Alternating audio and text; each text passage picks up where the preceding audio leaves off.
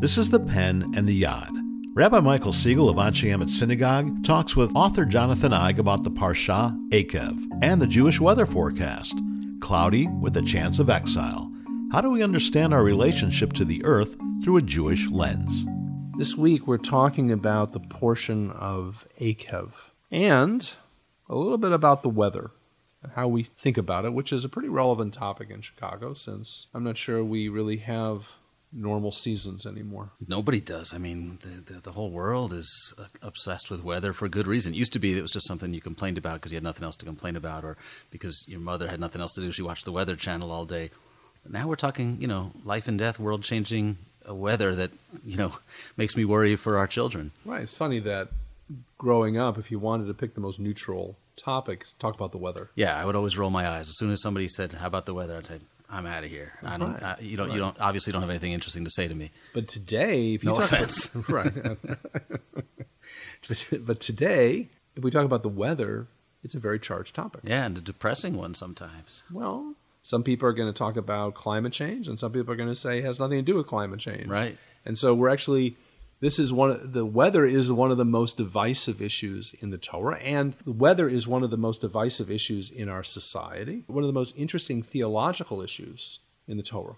Right. Do we believe that God is controlling the weather? Does He bring the floods? Does He bring the droughts? Does He fix the problems? When does He solve the droughts? Obviously, societies have ascribed the weather to God. They've prayed for rain as long as we've prayed for anything. From the Torah's perspective, if God's the creator of the world, then God is also in control of the weather. The flood is clearly an expression of God's disfavor. And in this week's Torah reading, it is made perfectly clear and we're going to see that there is a second paragraph of the Shema that appears in this week's portion of Eikev. For the first paragraph, you'll love the Lord your God, is in last week's portion, that. But let's see what it says.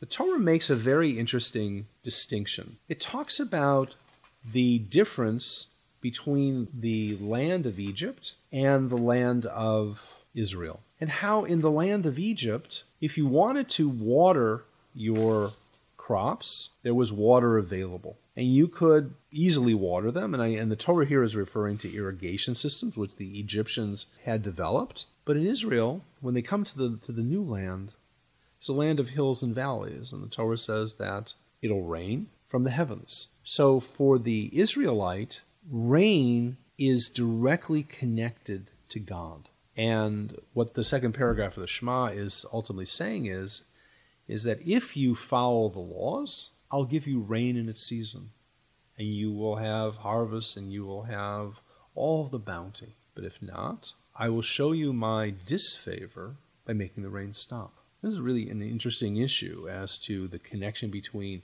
the people, their ethical lives, and God and the land.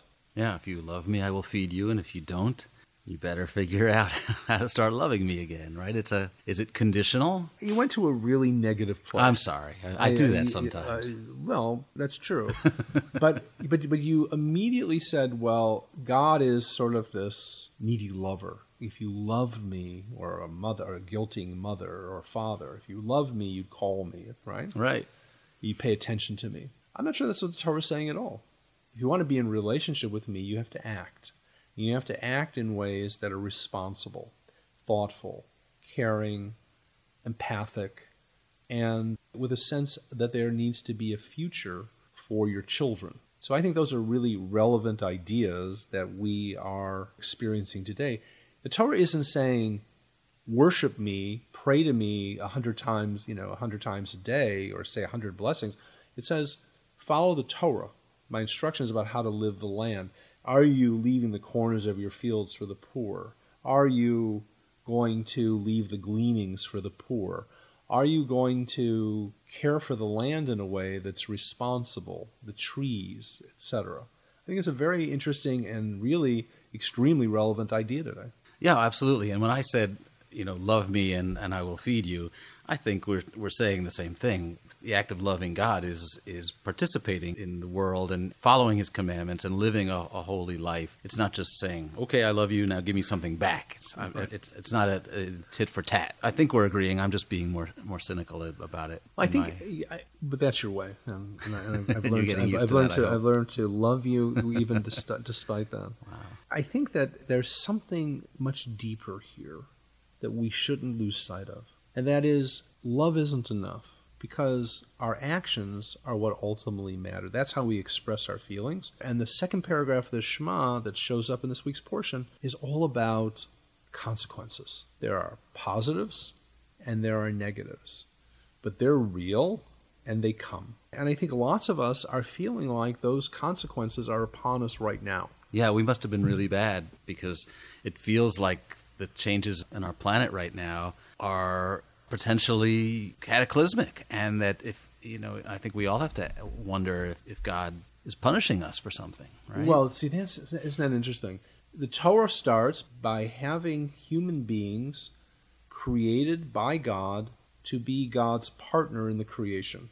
And there's a very famous midrash where God says to Adam and Eve, "Take care of this land. I'm not going to give you another one. If you destroy it, I'm not going to fix it for you. Mm-hmm. This is our responsibility. I've given you the tools to manage it, but you have free will and you can destroy it.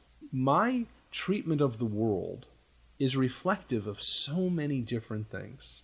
The privilege of being an American. I could go to a car dealership and I can get a car that right has zero emissions. Right. Or I can buy a car that gets very few miles to a gallon. And I can say I can afford it there's gas. I can buy it. I can do whatever I want. I don't have to recycle. I don't have to do that. But the Torah here is saying, wait a second. It is not only your civic responsibility, it's your religious responsibility to live with a consciousness of the world because I'm the one who gave it to you. And that, I think, is a huge leap beyond where we are right now.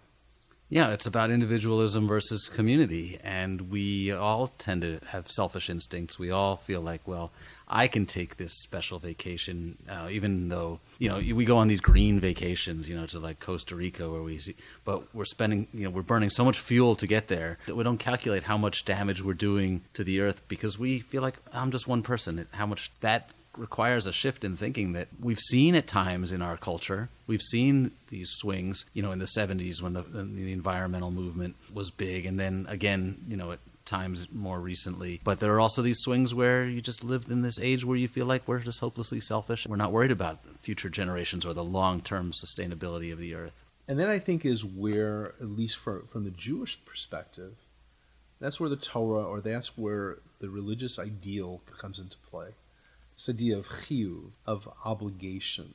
Because if we are not thinking about the future, then we're failing. We're not just failing each other, we're ultimately failing in our responsibility as partners to God in the overall creation. I think about some of the statistics that I've seen recently that recycling isn't really making a dent in the way that we want it to make a dent. And so you could read that and you could say, well, you know, why bother? But maybe it's the act of recycling that keeps you conscious of your responsibility. In other words, if you ritually separate your papers and your plastic, that becomes sort of a religious act that's constantly reminding you wait a minute, do I really need a plastic straw? How am I using plastics? What do, how can I how can I think differently about plastic bags and things like that. That is also part of the religious ideal. Yeah, then we need to take it to the next step and say if the recycling programs aren't working, how can we reimagine them? Somebody has to come along, and I keep saying somebody, like somebody else is going to do it, not me. If we are all wasting our time recycling and all of this plastic is just going into the sea, how can we find a better way? And who's going to lead us? As you were talking, I was reminded of, a, of an old story where a guy goes to visit a man and he's sitting out somewhere in the south and they're drinking mint juleps and there's a big bloodhound lying on the porch as they're in their rocking chairs and suddenly the bloodhound lets out this blood curdling moan and the guest says, What's wrong with your dog? And the Owner says, I, I suspect he's lying on a nail. And the visitor says, Well, why doesn't he move? He says, I suspect it doesn't hurt bad enough yet. It hurts bad enough, it may be too, too late. And the reality is, is that we could create solutions. I'll just give you one example. The state of Israel is now water self sufficient. This is kind of an amazing thing. That they have so perfected the desalination process that they have water. And they're exporting this technology around the world, whether it's in California or in Africa and other places. What we can do as human beings when we put our minds to something, when it hurt bad enough in Israel, people sat down and they figured out what they were going to do. And so, by the way, the imagery of the Torah saying you're now dependent on the water from the sky, maybe not so much, maybe not as much as you once were. But I think that it's going to take a religious sense of obligation to each other, to people around the world, to our families, to our children, that is missing today. And I think that's very much part of the second paragraph of the Shema that there are real obligations and there are real consequences. Yeah, and maybe that desalinization effort is a sign of the way we're supposed to be acting. Um, that we can try to cure some of the earth's problems and not depend on God for everything. Well, that's a story that we'd like more people to know coming out of Israel. So that's a good one. And um, let's hope that we get the message.